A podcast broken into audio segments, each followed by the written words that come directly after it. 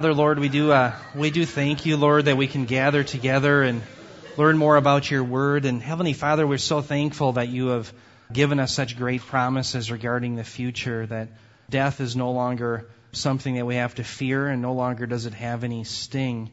And so, Lord, we do praise you and give you honor and glory for these great, magnificent promises found in your word. We ask, Lord, that you would help us understand these things this evening, that you would help us dwell and uh, think deeply on your word, and that you would keep us from error. And Lord, we ask that you would help us to be conformed to the image of your Son through these studies. In Jesus' name, amen. Well, remember last time we were together in 2 Thessalonians 2, we talked about the apostasy. And I told you that this time we're going to be talking about the restrainer. And remember, the reason why this became such an issue in our local debate in the pre-wrath, pre-trib scheme of things is because there was the claim that in 2 Thessalonians 2, that passage, verses 1 through 8, proved, according to Alan Kurschner, that in fact the man of lawlessness was revealed at the midpoint of the tribulation. And so now, what I showed you last time was that that is in fact not true. In order to find out when the man of lawlessness is going to be revealed, it's tied into verse 8 of 2 Thessalonians 2, which had to do with when the restrainer is taken out of the way. And so, of course, because the restrainer is tied to the timing of the revelation of the lawless one, you can see why it's important to figure out who the restrainer is. Well, to give you a heads up, at the end of the day, you, this may frustrate some of you, we may not be able to be sure who the restrainer is. And in fact, I'll say I don't know for sure who the restrainer is, but we'll go through some of the options. But the reason why I'm laying this out, and I'll reiterate this at the end of the lecture, is we are going to have to determine the beginning of the day of the Lord by different means. Okay, but I have to lay that case out to you why that is. So with that, let me get started on who or what the restrainer is. And I want to show you through church history some of the different options, and I'm only going to give you six of the most popular. The first one, and one that I'm actually going to try to argue and defend somewhat at the end, is the Roman Empire. Now, not that it's just the Roman Empire, but that it's human government associated with the Roman Empire. So, in some sense, these two go together the Roman Empire and human government in general. Number three, God Himself. Number four, Paul's proclamation of the gospel. Five, the Holy Spirit. I'm going to show you some evidence for that position from a man named Renald Showers. And then I'll be showing you some objections to that. And then number six, Michael the Archangel. And Michael the Archangel has some good evidence for it as well. That's the position of the pre-wrath proponents. And I'll be discussing some of the, some of the things that go along with Michael being the uh, restrainer as well. In fact, that's where I'm going to start out here. Talking about the pre-wrath position. The pre-wrath position maintains that Michael the Archangel is the restrainer they believe that he will be removed at the midpoint of the tribulation so that Israel's enemies may have their way. And so what you're going to see is that you see this uh, title here, the pre-wrath position, Michael stands still. That term stand still comes from the Hebrew verb amath. Okay? It's pronounced like if you had an A and then you, you said the word math, like mathematics. It's amath. That's how you say it. And that verb what I'm going to show you is that verb actually means not to stand still or to pass away or to stand aside, but rather to stand up or to arise to fight. Okay? So what the pre-wrath position is going to say is this amath, this Hebrew verb, actually means to be set aside or to stand aside, and that is going to occur in Daniel 12:1. Okay? So let me just show you uh, Marv Rosenthal, his book, where he has this information. He says, He who restrains until he is taken out of the way is the archangel Michael. And again, that's from page 256. Now let me just show you where this all comes from and where does Marv Rosenthal and Robert Van Kampen gather this information. Well, in Daniel 12:1, and be, before I read this passage, realize right at the beginning it says, "Now at that time," that ties Daniel 12:1 to Daniel 11:36 and to the rest of Daniel 11. Okay, which talks more than likely, I would agree with the pre-wrath position on this, it ties Daniel 12:1 to the time of the Great Tribulation, the last three and a half years. Okay, so that's where we are in Daniel 12:1. And listen to what Daniel writes. He says, Now at that time, this is actually Gabriel, I believe, saying this. He says, Now at that time, Michael, the great prince who stands over the sons of your people, will arise. And you see that term will arise? I have that bolded. That is what's called the yiktol form of amath. Okay? And that is the verb that, again, pre wrath is saying means to, instead of stand or arise here, it means to step aside or stand still or be silent. Okay? So that's what the debate is going to focus in on. He continues, he says, and there will be a time of distress such as never occurred since there was a nation until that time. And at that time, your people, everyone who is found written in the book, will be rescued. So what, what is happening here then in the pre-wrath scheme, and I say scheme, I don't mean that, we have a scheme too, the, the pre-trib scheme, so it's not to sound, you know, sometimes when you're talking about an administration, if you call it a regime, it sounds bad. I don't mean to imply disrespect. It's just I call our own scheme a scheme. Okay, so it's a scheme. Notice Michael stands still at the midpoint. That's what they're saying. And again, they're taking that from this verb and they're saying it doesn't really mean will arise, but rather will stand still. Okay, that's what they're saying. Okay, now let me show you their case that Michael in fact stands still.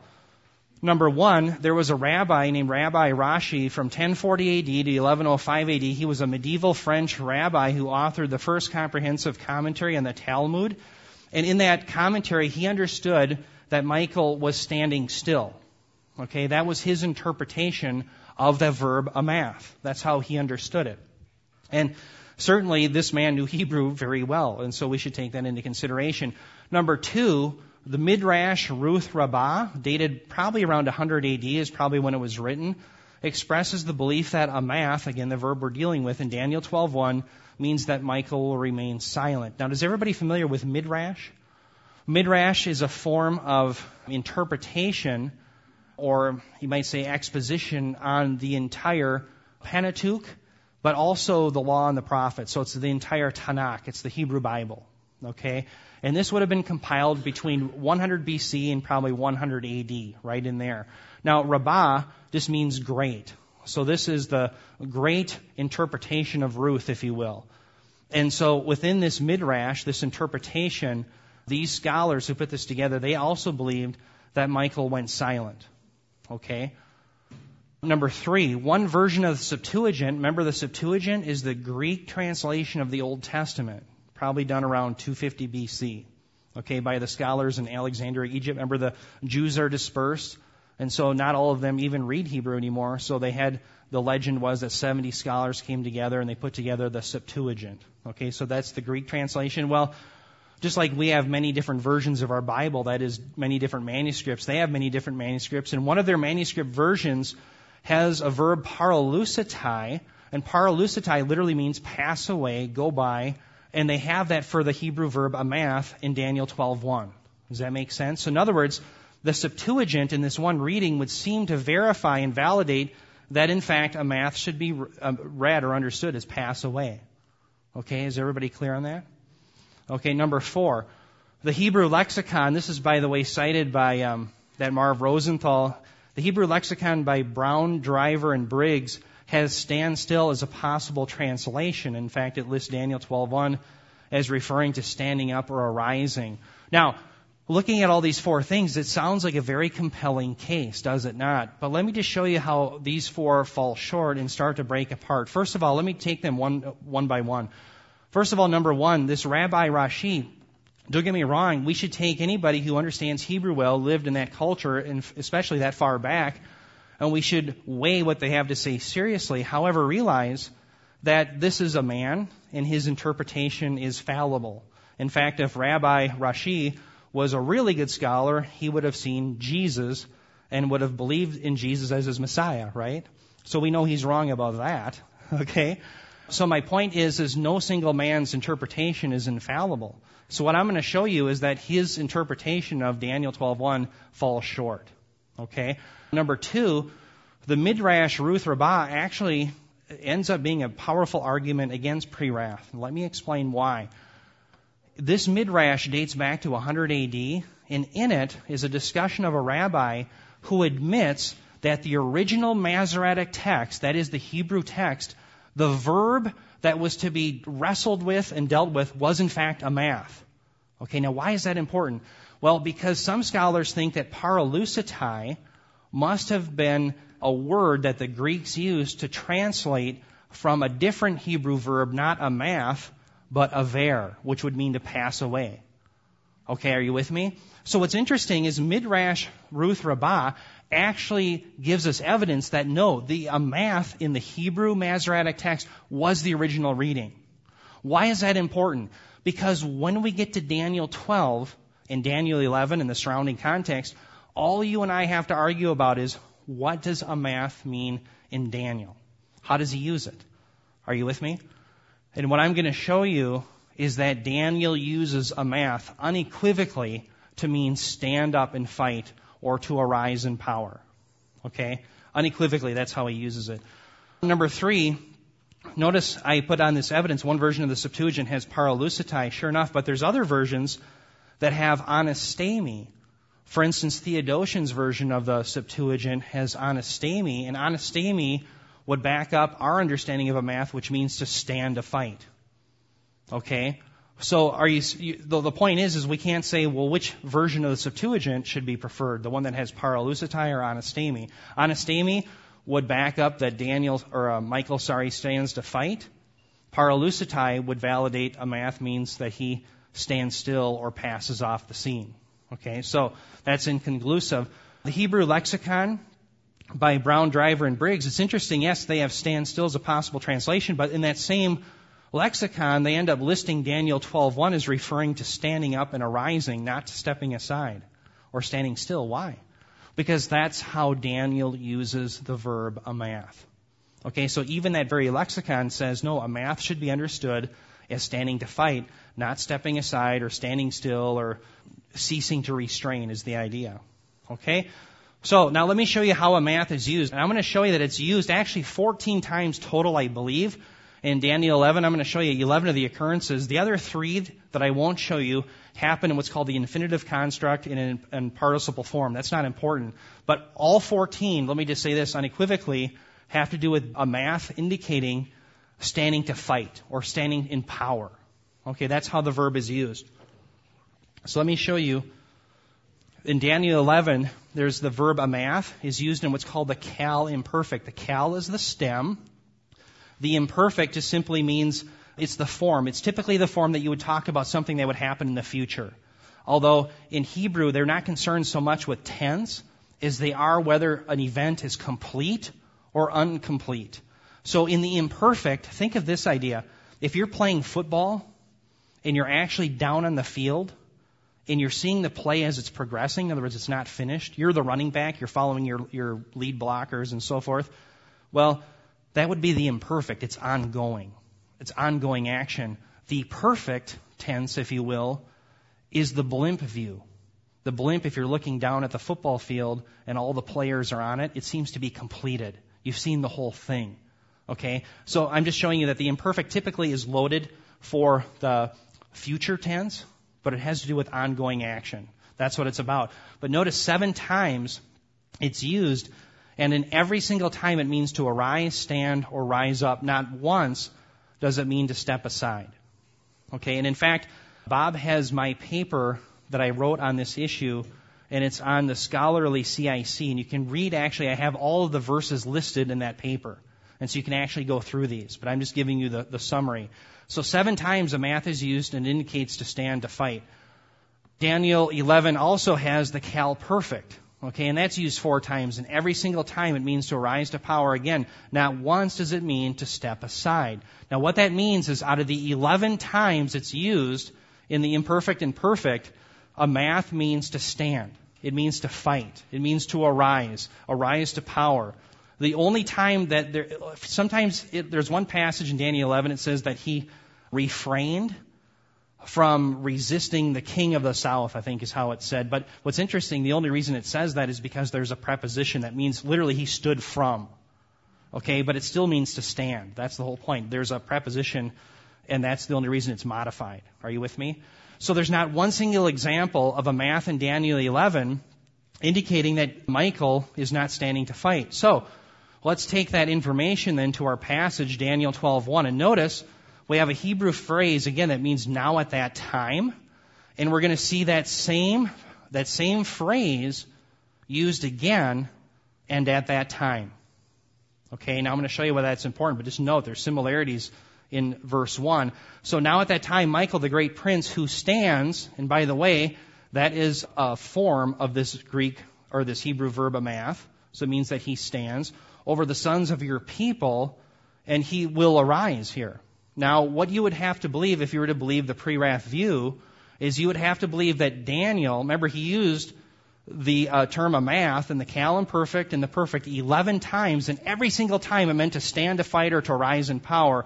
You would now have to believe that in Daniel 12:1, Daniel changes the verb to have the opposite meaning. Are you with me? You would have to believe that. Okay? So now instead of will arise, you'd have to believe that he stepped aside or remained silent or something to that effect, that he stepped out of the way. Now listen, it keeps going. It says, and there will be a time of distress such as never occurred since there was a nation until that time. And at that time, now what time is that? Well, it's the same time that's listed up here. It's during the Great Tribulation. And at that time, your people, everyone who was found written in the book, what? Will be rescued. Okay? Now, let me ask you, if what happens up here is at the time of the Great Tribulation, and down here at that time is the same period of time, and in fact the Israelites will be rescued, does it make more sense that the Israelites would be rescued by an angel who stands to fight or who flees from the scene?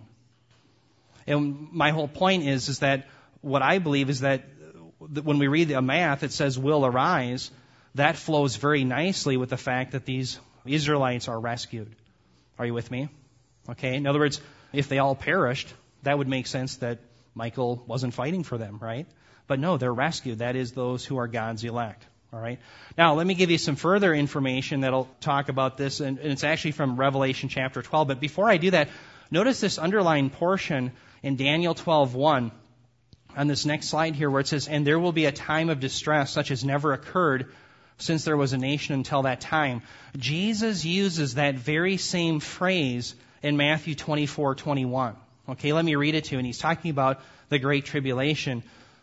In Matthew 24, 21, uh, Jesus says, For then there will be a great tribulation such as not occurred since the beginning of the world until now, nor ever will. In fact, in Mark 13, if you compare the Septuagint of this passage in Daniel 12:1 to Mark 13, there's actually similar, almost identical words being used. Okay, so certainly this has to do with the time of great tribulation. The reason why that's significant is notice the tie-in to Revelation chapter 12. And I'm going to show you Revelation chapter 12 is actually the divine interpretation of Daniel 12. Okay, so if you want to understand what's going on in Daniel 12, read Revelation 12, 6 through 8, where John talks about Israel fleeing, and it says, Then the woman, that's Israel, fled into the wilderness, where she had a place prepared by God so that there she would be nourished for 1,260 days. Now let me stop there. What is the 1,260 days? Well, that's synonymous with what's listed up here, and there will be a time of great distress. That's the Great Tribulation. It's the same period of time that Jesus is talking about in Matthew 24, 21, right? Okay? Now, let me just make a quick point. Here we have another passage in the book of Revelation that talks about this time of great distress, which we know to be the Great Tribulation, is lasting how long? 1,260 days, which is 42 months or three and a half years. Now remember, the pre-wrath position maintains that in fact it has to be less than that. That is, the Great Tribulation has to be less than three and a half years. It has to be cut short. Well, in order for it to be cut short, if it's less than 1,260 days, we have to say then Revelation 12 is not accurate. Okay, are you with me? So to me, that's why I understand the cutting short to mean that it was cut short to 1260 days or three and a half years. I think that's the best way to understand it. Well, John continues. It says, And there was war in heaven. Michael and his angels, what were they doing? Waging war with the dragon. Well, when was that occurring? Well, during this 1,260 days. The dragon and his angels waged war, and they were not strong enough. Okay? Now, the, the point being here is that what we see in Revelation chapter 12 is that Michael and his angels are waging war. We never see him standing aside. we never see him, if he is the restrainer, we never see him stepping aside and leaving Israel to their own devices to be slaughtered by the enemies of God. Okay? And in fact, there's a scholar who writes a commentary on Daniel. His name is Stephen Miller. In the New American Commentary, this is what he writes. He says, But Revelation 12, 7 through 9 appears to be the divine interpretation of this conflict. In that passage, Michael and his angelic forces engage Satan, the dragon, and his angels in war. This warfare between Michael and Satan takes place during the three and a half years of the Great Tribulation period. So again, now think of all the evidence that we've compiled so, so far. Every time in Daniel 11 that amath was used, it meant stand to fight or arise to power, something to that effect. It never once meant to step aside or remain silent. Now, in order to maintain the pre-wrath position that Michael's the restrainer and that he steps aside or stops restraining at the midpoint of the tribulation, you would have to believe that Daniel completely took the verb and completely changed its meaning 180 degrees in Daniel 12:1. Okay, very unlikely. What's more, you'd have to believe that Revelation chapter 12, where it talks about Michael fighting, isn't really true. or, or you'd have to say, well, at some point during that period, he was actually not fighting. But all the evidence that we have, the only evidence we have is that he's fighting. Okay?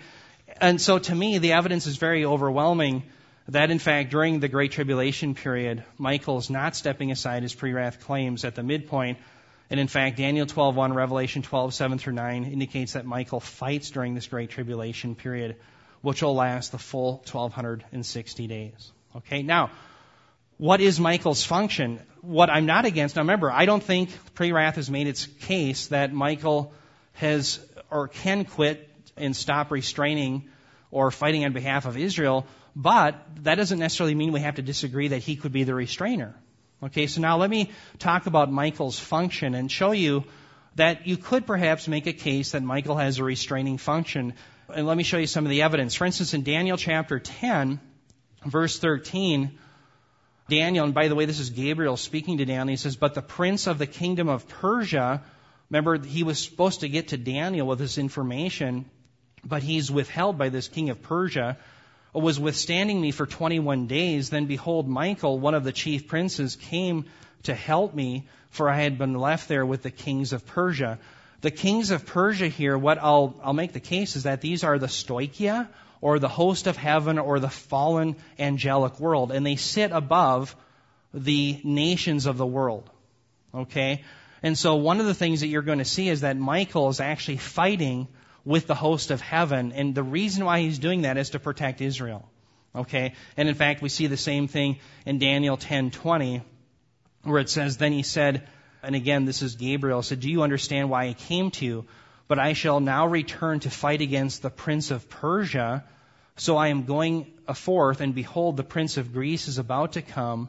Yet there is no one who stands firmly with me against these except who? Michael, your prince. Now notice who is coming on the scene? Well, Persia, the prince of Persia, and then the prince of Greece is about to come. And interestingly enough, we see in both Daniel 2, Daniel 7, and Daniel 8, the kingdoms that come about in successive order were, of course, the Babylonians, the Medo Persians, right? And then the Greeks, then the Romans, and then they're going to have this revived Roman Empire. So interestingly enough, as these fallen angelic beings, the host of heaven, come on the scene, they come on the scene, according to Gabriel, in the order that these kingdoms come about. In other words, it's Persia first, and then it's Greece. And so who's going to fight? Well, Michael. But notice something very interesting. What is Michael called? It's Michael, your prince, indicating that he is the prince of Israel. Now, the reason why that's significant is I think that 2 Thessalonians 2, the restrainer, has a different object of restraint, namely the lawlessness that is infected or affected by the entire world. Whereas Michael has a different object of restraint, namely the nations that are directly attacking Israel. Okay, do you see the difference? So I'm going to show you is that I think is one objection against Michael being the restrainer that in fact Paul is talking about in 2 Thessalonians 2. Now, let me just talk though about this battle and the battle against the host of heaven. I think the battle is in some sense against the host of heaven. In fact, there's an article on the CI or on uh, the Twin City Fellowship website by Michael Heiser, and it has to do with this very issue in Deuteronomy 32, 8 through 9 in the host of heaven. Let me read the passage to you. Deuteronomy 32, 8 through 9. Uh, it's recorded this, Moses writes, he says, When the Most High gave the nations their inheritance, when he separated the sons of man, he set the boundaries of the peoples according to the number or the sons of God. Now, in the Masoretic text, again, that's the Hebrew version of the Old Testament, it would say literally sons of Israel. What this Michael Heiser does is, in his article is he lays out conclusively, I think, in good, very good evidence that the Septuagint's reading should be preferable and it should be interpreted the sons of God. Okay, now what's that a reference to? Well, it's a reference to these princes that Michael was fighting in Daniel 10. It's these angelic beings that are over the nations. It's the host of heaven. It's the stoichia, whatever you want to call them. They're the fallen angels that God has in fact placed over the nations. And listen to what Moses goes on to say. He says, For Yahweh's portion is his people, Jacob is the allotment of his inheritance. And by the way, do you remember I talked about uh, synonymous parallelism last week? This is a great example of it. Notice it says the Lord's portion is his people, Jacob is the allotment of his inheritance. It's saying the same thing, just differently. That would be synonymous parallelism. Okay, are you with me? So, the point being is all the other nations, they had these different angelic beings, these fallen angels over them, but only one nation belonged to Yahweh, and that's Israel. So what God has done then is He sent Michael over the nation of Israel to protect them. And the point being is when we get to the Great Tribulation, we see that Michael is in fact fighting for them. Okay? We also see in Ephesians 6 that in, in some sense every Christian struggle is also with the host of heaven. Ultimately, where Paul writes, he says, For our struggle is not against flesh and blood, but against the rulers, against the powers, against the world forces of this darkness, against the spiritual forces of wickedness in the heavenly places. Well, what's he referring to? I think he's referring to the same beings. Our battle is ultimately not with flesh and blood, but rather with these stoichi in heaven who want to dismantle our faith and want to devour us like Satan does, who prowls around like a, lion seeking whom he may devour. And so ultimately, there is certainly a battle with the host of heaven. However, does that mean that Michael is actually the restrainer?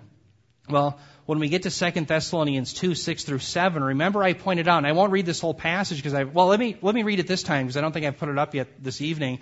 2 Thessalonians 2, 6 through 7. Remember Paul wrote this. He says, and you know what restrains him now so that in his time he will be revealed. For the mystery of lawlessness is already at work. Only he who now restrains will do so until he is taken out of the way. What's interesting is we have a neuter participle, but we also have a masculine one. So whoever the restrainer is, he's being referred to in both the neuter and the masculine. So the neuter participle is katakan, and the masculine one is katakon. The only difference is here's omicron.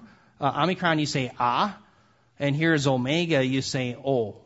Okay? But one is neuter and one is masculine. Now, why is that significant? Well, let me give you two objections to Michael being the restrainer. Number one, again, I've mentioned this earlier, the restrainer restrains lawlessness.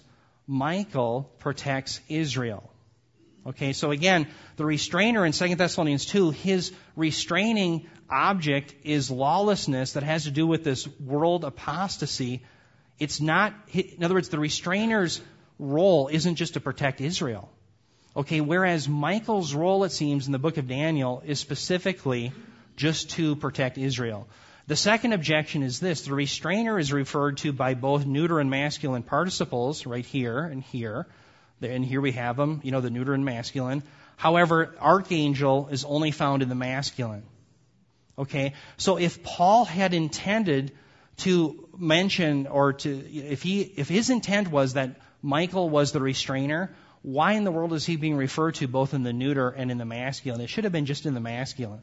Okay, so right there to me, that's a very difficult lift to get beyond that. Okay, so let me just recap real briefly. Here's what we do know Michael could not stop, or he is not stopping to restrain or fight on behalf of Israel during the Great Tribulation, even if he happened to be the restrainer. However, these two objections I think are difficult, and I don't think that he probably is the restrainer based on those two objections. Now, let me move on to the Holy Spirit. Could the Holy Spirit be the restrainer? And as I lay out this information, it comes from a man named Renald Showers. Renald Showers has written many books, and I came to across his name. One of the books that I'm reading is called Maranatha, Our Lord Comes. It's a definitive study on the studies of, um, or definitive study on the understanding of the rapture, I think is how he has entitled it. And I'm just going to be laying out some of the evidence that he actually gives for the Holy Spirit being the restrainer, and then I'll end up taking issue with some of it here. So let me first show you 2 Thessalonians 2 7, and I want to just uh, kind of uh, talk off of 2 Thessalonians 2 7. And what I'm going to show you here, 2 Thessalonians 2 7, Paul writes, he says, Remember, for the mystery of lawlessness is already at work, only he who now restrains will do so until he is taken out of the way. What I'm going to show you is that this Renald Showers tries to claim that the Holy Spirit is actually the He that is restraining this lawlessness. And remember, lawlessness we defined as anomia, which meant to reject or rebel against the established authorities, but it also has to do with sin against God. It's a general rebellion against the order of God. Okay? Well, what Renald Showers does is he uses Romans 8 2, and what he wants to do is make the case that this Spirit is the one, in fact, that is the one that is the he here who in fact restrains this lawlessness. So listen to Romans 8 2. He says, For the law of the Spirit of life in Christ, Jesus has set you free from the law of sin and of death.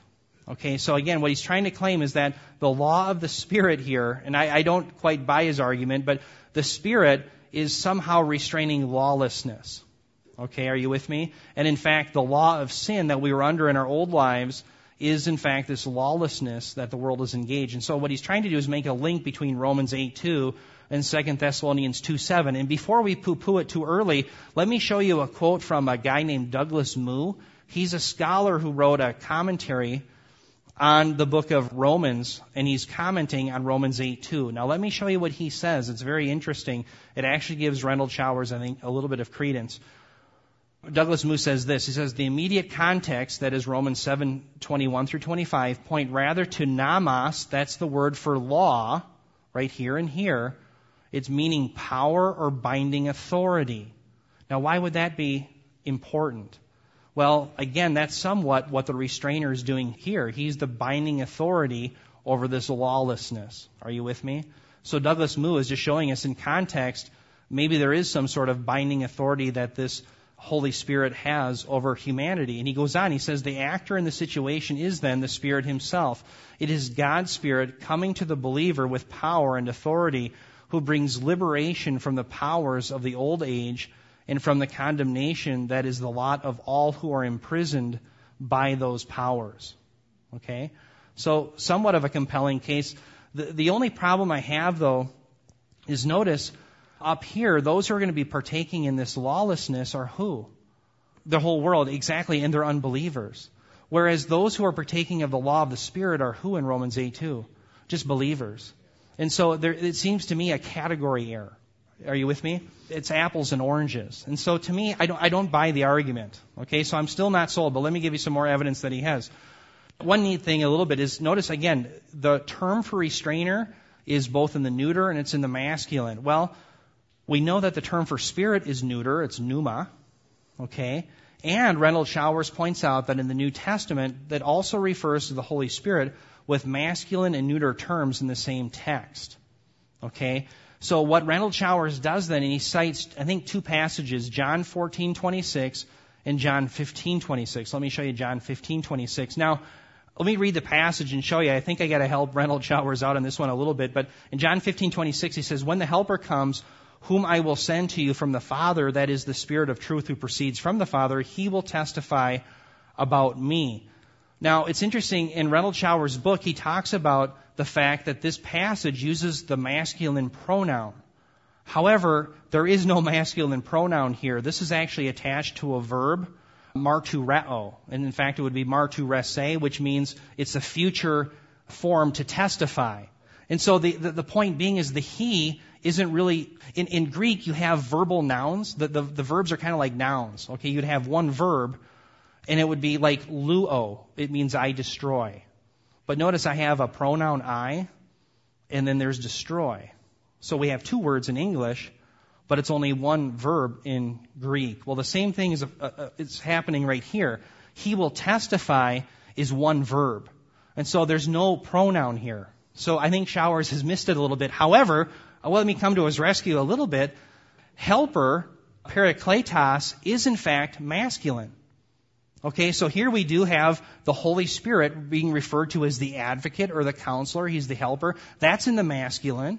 And spirit is in the neuter. So here we do in fact have in one passage the Holy Spirit being referred to in both neuter and masculine terms.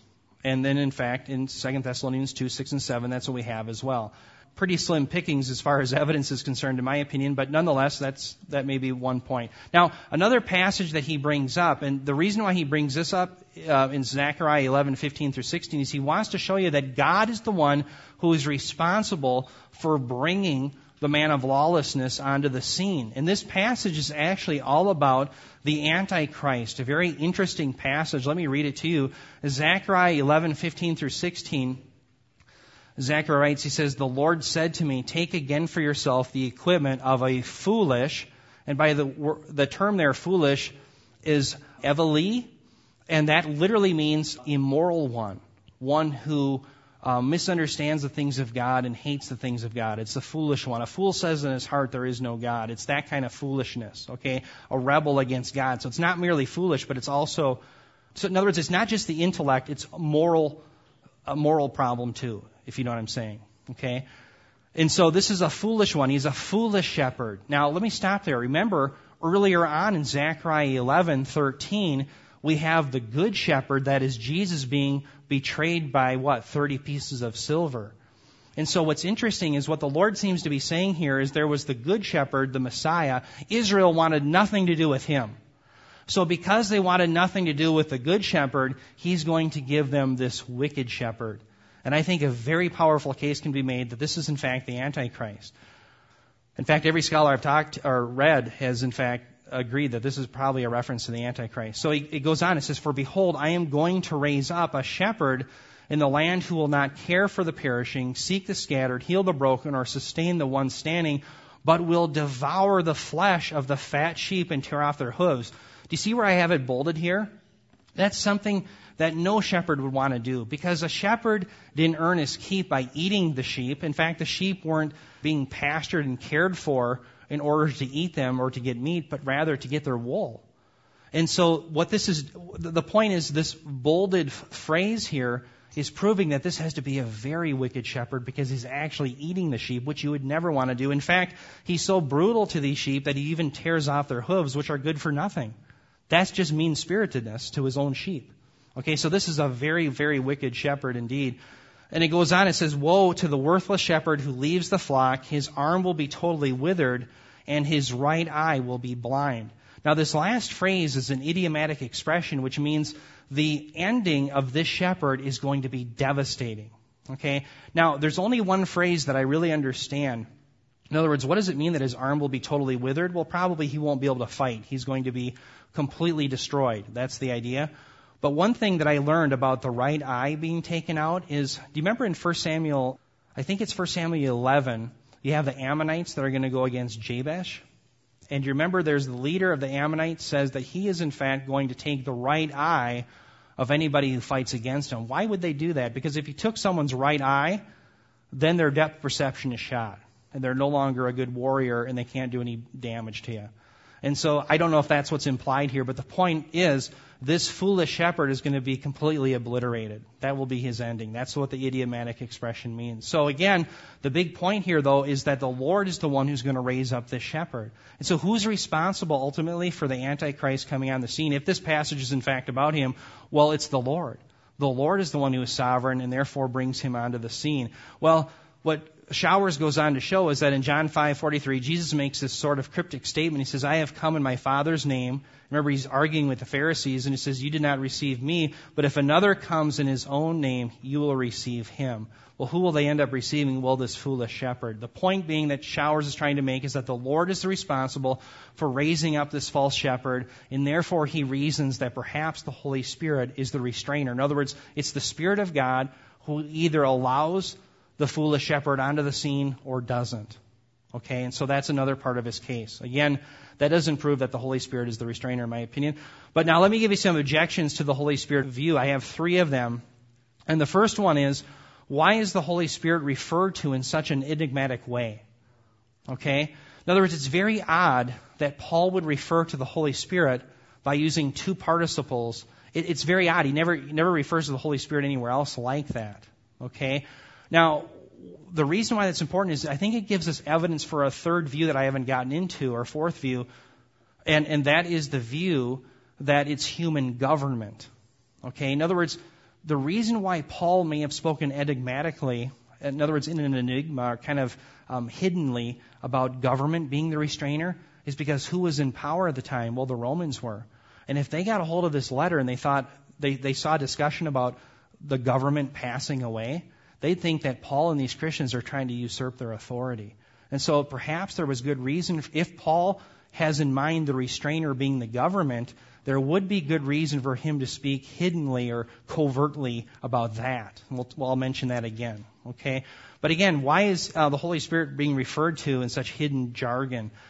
Uh, number two, how can the Holy Spirit be removed yet there remain conversions and all the other things that the Holy Spirit uh, does? And we know there's going to be conversions during the great uh, tribulation period. So, and the reason why I mention this is notice what the phrase says. It says, "Only he who now restrains will do so until he is taken out of the way." Let me show you this Greek phrase.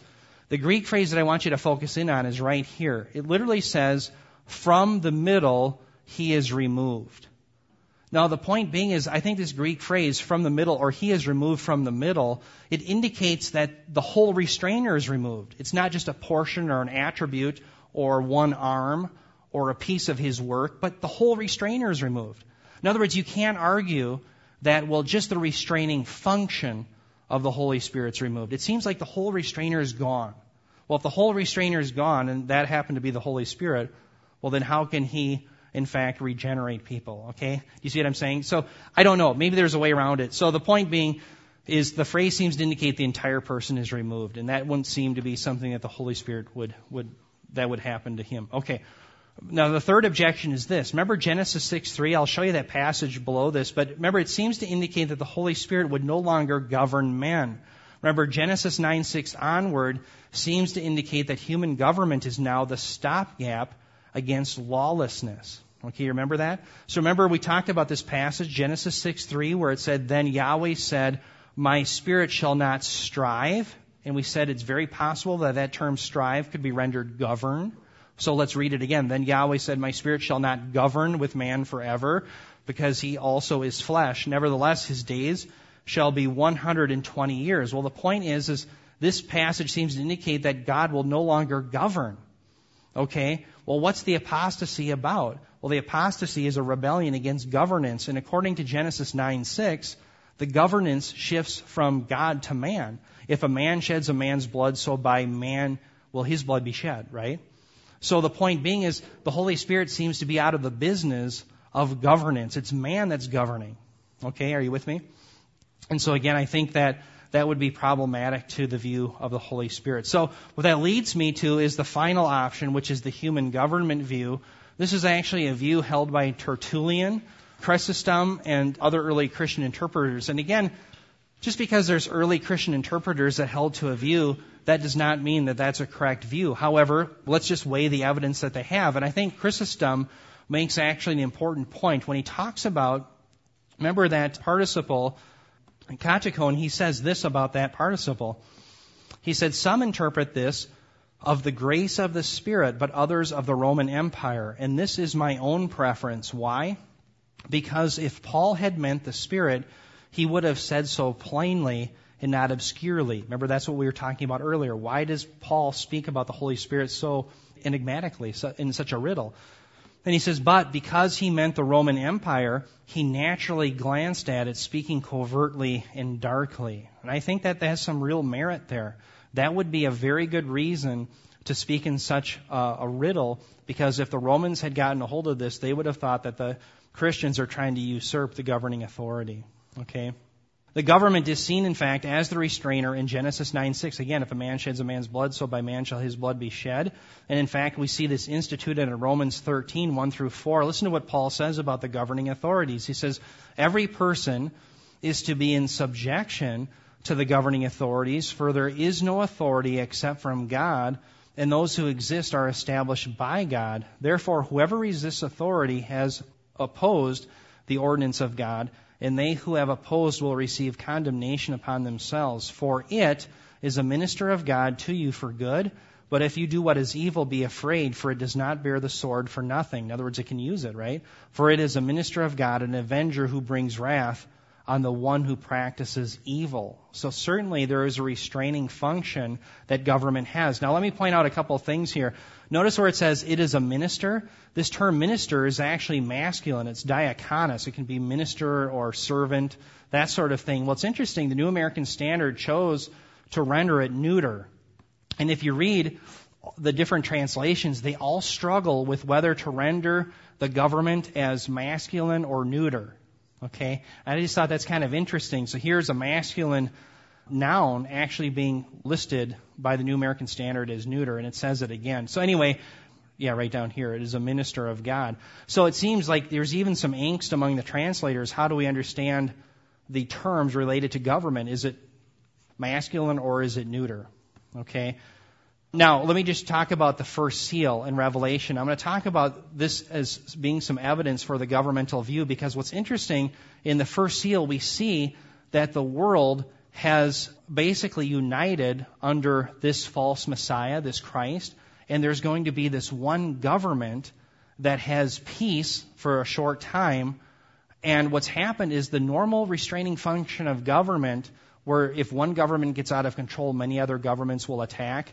That's all done away with, and the whole world unites under this charismatic leader who will in fact be indwelt by Satan himself. And so you'll have one government that is actually under the authority of Satan. Now, obviously, God is even on, in charge of him, right? He's sovereign all the time. But Satan will be giving him his power in a sense, so you'll have a government that is under Satan himself. Okay, and so let me read the passage. It says, I looked and behold a white horse, and he who sat on it had a bow. Notice the bow has no arrows, and so this is going to be a peaceful conquering more than likely, and a crown was given to him, and he went out conquering and to conquer. Now it's interesting that this is peaceful because again it shows you that the government has changed peacefully. God has taken a form of government that all you and I, all of us, every single human being relies upon. That is, if Iraq gets out of control, other nations will go attack. You will no longer have that really after Satan and his minions come to power in the form of the Antichrist. There will be warfare, but they're battling to try to uh, get back the governmental authority. Okay, so the governmental authority is gone. And in fact, Robert Thomas says this. He says, worldwide peace is the condition at the end of the first seal period because one of the results of the second seal is to take that peace away. Okay, so at the second seal, you're going to see peace taken from the earth by the sword. Okay? And in fact, that's why again, 1 Thessalonians 5 2 says the day of the Lord comes while they are saying what? Peace and safety. Well, you certainly can't be saying peace and safety after the second seal. Why? Because God says He's taken peace from the earth. Okay? And that's why we should see the day of the Lord starting at the beginning of the 70th week, not later on. Okay? And I'll be making that case next week.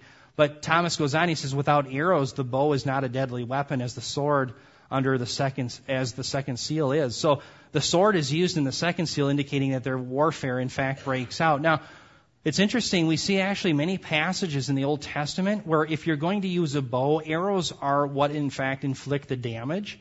And let me give you an example here. Uh, Psalm 45, 5. I think it's talking about actually the Lord. It says, Your arrows are sharp, the peoples fall under you. Your arrows are in the heart of the king's enemies. The point is, when a bow is used, the arrows are what inflict the damage. And we see the same thing in Numbers 24, 8, Zechariah 9, 14. My whole point in showing you that is it seems to show us evidence that if in fact this was conquering due to warfare, you would see arrows involved.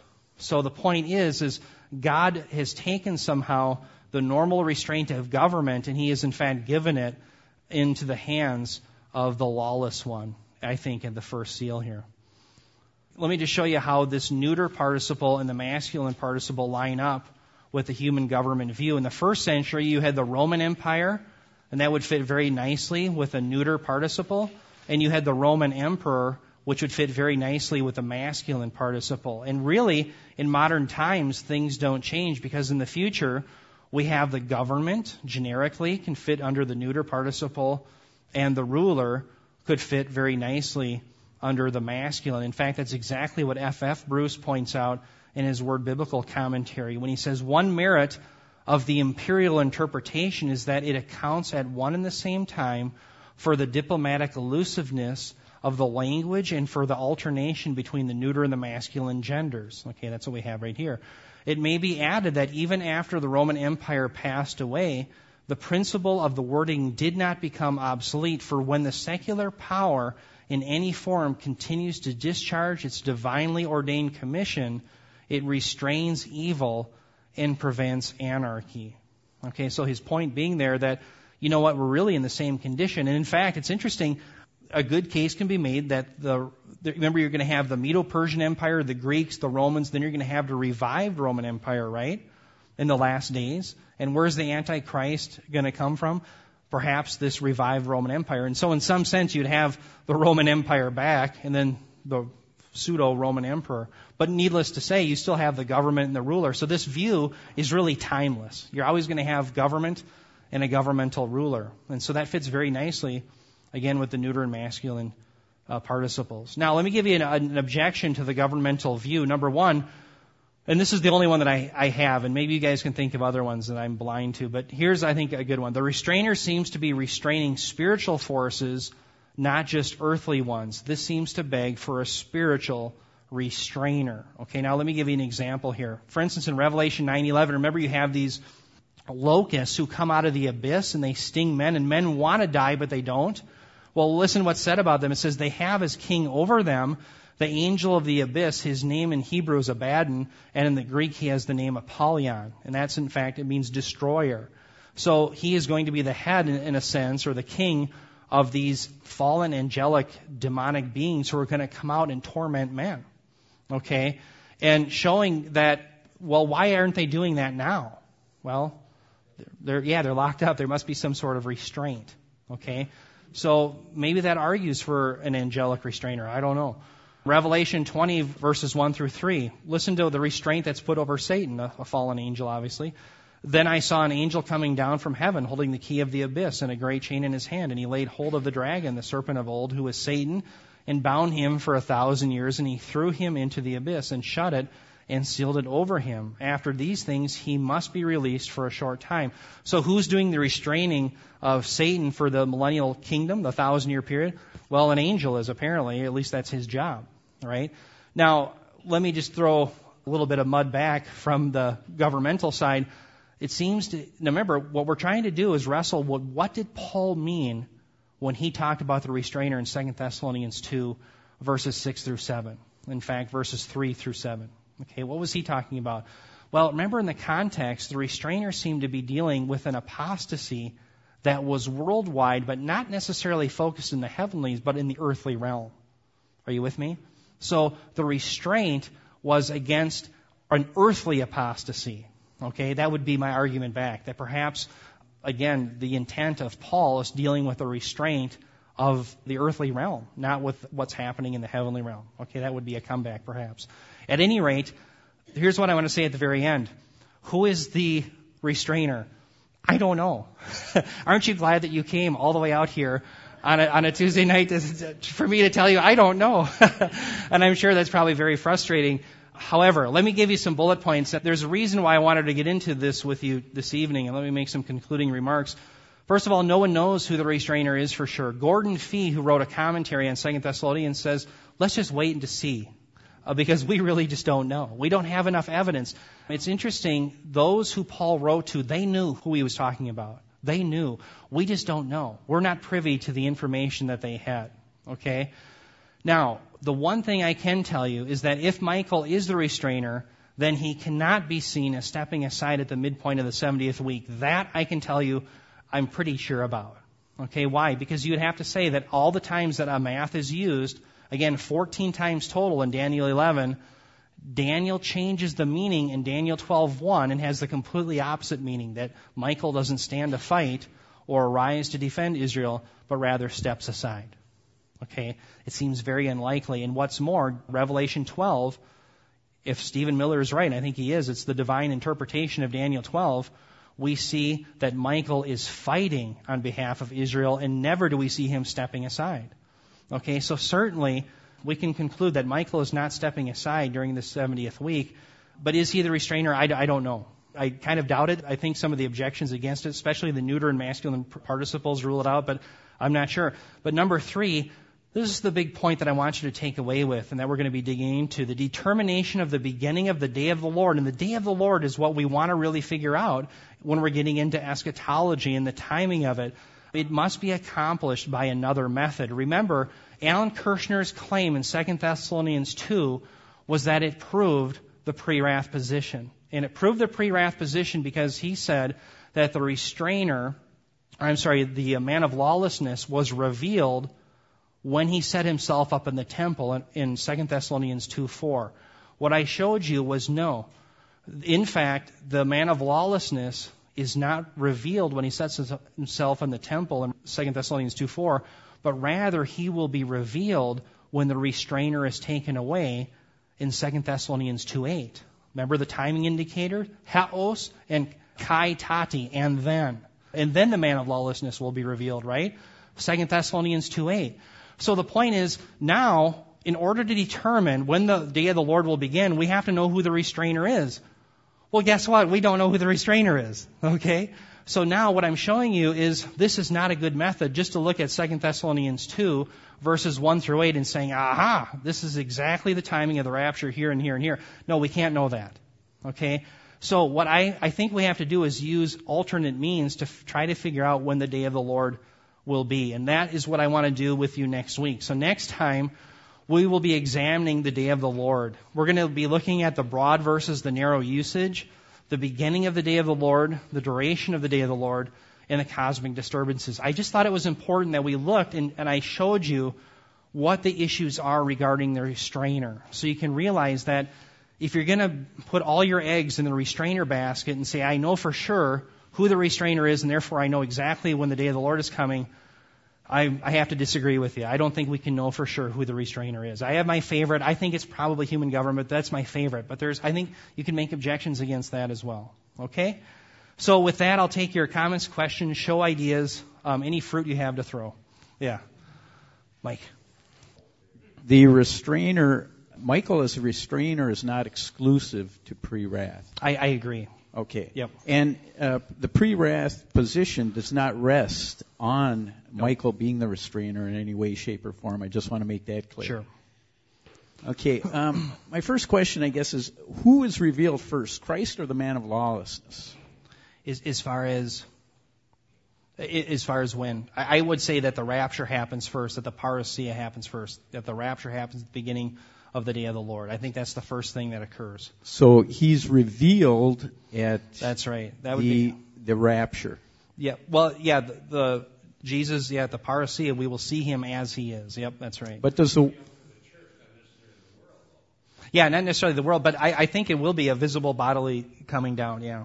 okay? So you see the uh, rapture then as uh, not visible to the world, a secret rapture. No, I, I'm not saying that. I, I didn't. I, I don't say that it's a secret rapture at all. I think it'll be a, it'll be a very visible thing. He bodily returns for his church, and they'll be caught up to meet But him in the he air. won't be able to be seen by the unregenerate. No, I, I'm not. I'm not saying that. I, I don't know if they will or not. I don't know. Okay. I wish Uh, I could be more helpful. So you don't see uh, any revealing of Christ to the fallen world at that time. Otherwise, uh, are you saying that they see him and then they they still? Uh, I, I would assume because it's a bodily return. I would assume they see him, but I, I'm, I'm not sure. I know that he bodily descends, and that the church is caught up to meet him in the air. That I can affirm uh, based on 1 Thessalonians 4, 15 through 17. Now, how much the world sees, I don't know. okay. Um, yeah. I'm, I'm asking out of uh, out of uh, Luke 17, and it talks about the days of the Son of Man and Sure. the Son of Man in His day. Now, is that the day of the Lord, or is that something else? You know, Mike, I, I don't know. I, I haven't I haven't um, studied that passage, so I'd have to get back to you on that.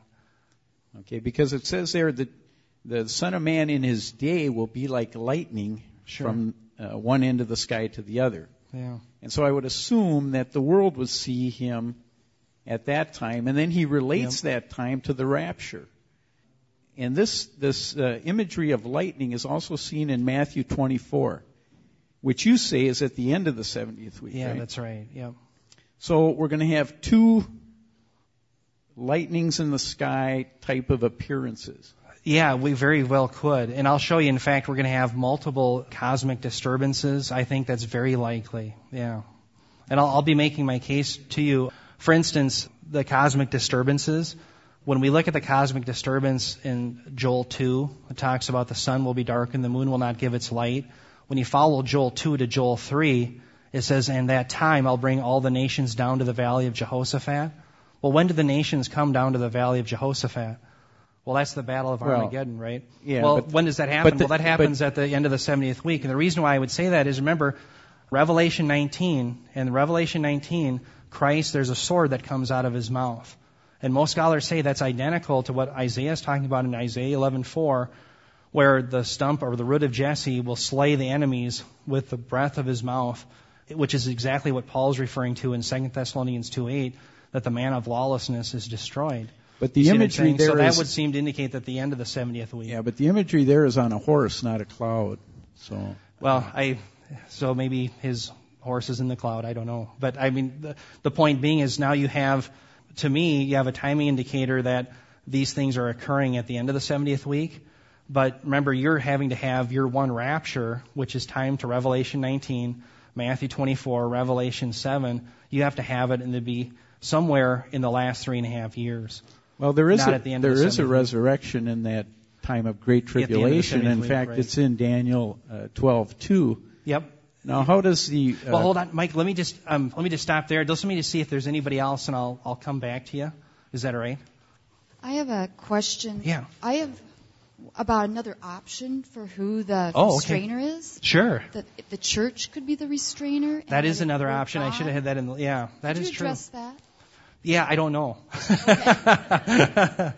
they are really helpful, huh? Let's see. Let me just think about it for a minute. Well, first of all, I think we'd have trouble. Let's see, what is ecclesia? I think we'd have trouble with uh, the participles. We'd have to have a neuter and a masculine. I think um, ecclesia is in fact feminine, right? So we would have a problem there. I, I don't know of any good evidence for it. The, the, the one idea with the Holy Spirit is that when the church is taken out, the Holy Spirit goes with them.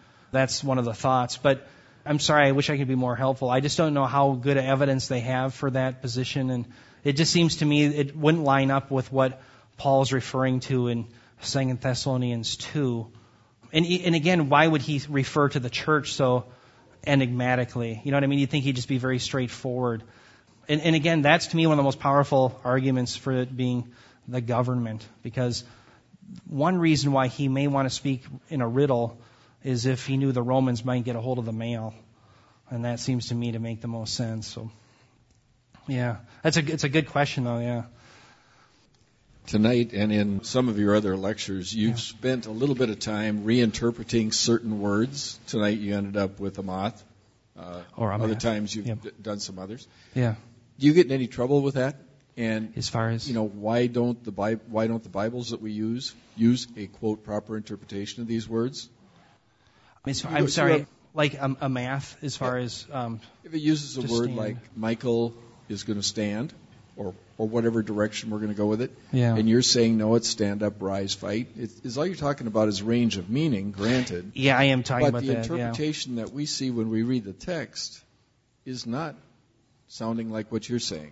Yeah, what I'm doing is I'm giving you the range of meaning. In fact, if you Okay, but, but I'm saying, Yeah. why is this? I don't have a problem with it. I Sure. know where you're going.